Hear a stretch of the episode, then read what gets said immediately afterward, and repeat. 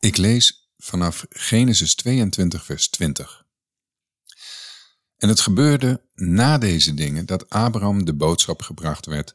Zie, ook Milka heeft Nahor, uw broer, zonen gebaard.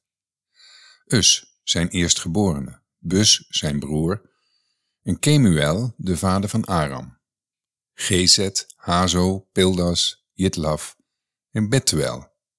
Betuel verwekte Rebekka. Deze acht baarde Milka aan Nahor, de broer van Abraham. Ook zijn bijvrouw, van wie de naam Reuma was, baarde zonen. Tiba, Gaham, Tahas en Maacha. Sarah leefde 127 jaar. Dat waren de levensjaren van Sarah. En Sarah stierf in Kiryat Arba, het tegenwoordige Hebron in het land Canaan. Abraham ging de tent in om rouw te bedrijven over Sarah en haar te bewenen.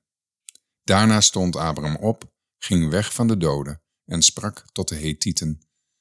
Ik ben slechts een vreemdeling, een bijwoner bij u, maar geef mij toch bij u een eigen graf, zodat ik mijn doden kan uitdragen en begraven. De Hethieten antwoordden Abraham en zeiden, Luister naar ons, mijn heer, u bent een vorst van God in ons midden.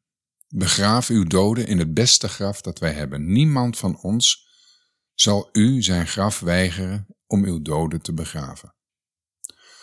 Toen stond Abraham op, boog zich voor de bevolking van dat land, de Hethieten, en sprak tot hen: Als het met uw goedkeuring is dat ik mijn doden uitdraag en begraaf, luister dan naar mij en pleit voor mij bij Efron, de zoon van Zohar, zodat hij mij de God van Machpela, die hij bezit en die aan de rand van zijn akker ligt, zal geven Laat hij mij die voor de volle prijs geven, zodat ik een eigen graf heb te midden van u.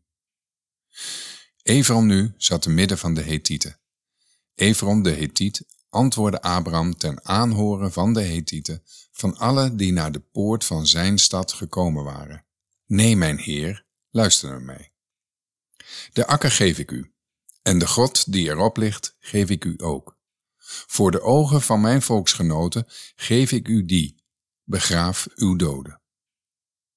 Toen boog Abraham zich voor de bevolking van dat land. En hij sprak tot Efron ten aanhoren van de bevolking van dat land. Als u werkelijk Efron bent, luister dan toch naar mij. Ik zal u geld voor de akker geven. Neem het van mij aan, zodat ik mijn doden daar kan begraven. Evron antwoordde Abraham en zei, Mijn heer, luister naar mij. Een stuk land van 400 sikkel zilver, wat maakt dat voor verschil tussen mij en u? Begraaf uw doden.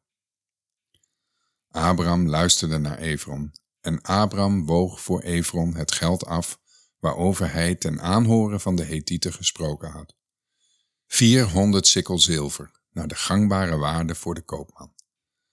Zo ging de akker van Evron in Machpelah die tegenover Mamre lag, de akker en de grot die erop gelegen is, en al de bomen op de akker, op heel het gebied rondom de grot over op Abraham als zijn eigendom, voor de ogen van de Hethieten, in het bijzijn van allen die naar de poort van zijn stad gekomen waren. Daarna begroef Abraham zijn vrouw Sara in de grot op de akker van Machpela, tegenover Mamre, het tegenwoordige Hebron in het land Canaan. Zo ging de akker met de grot die daarop gelegen is, als een eigen graf over van de Hethieten op Abraham. Tot zover.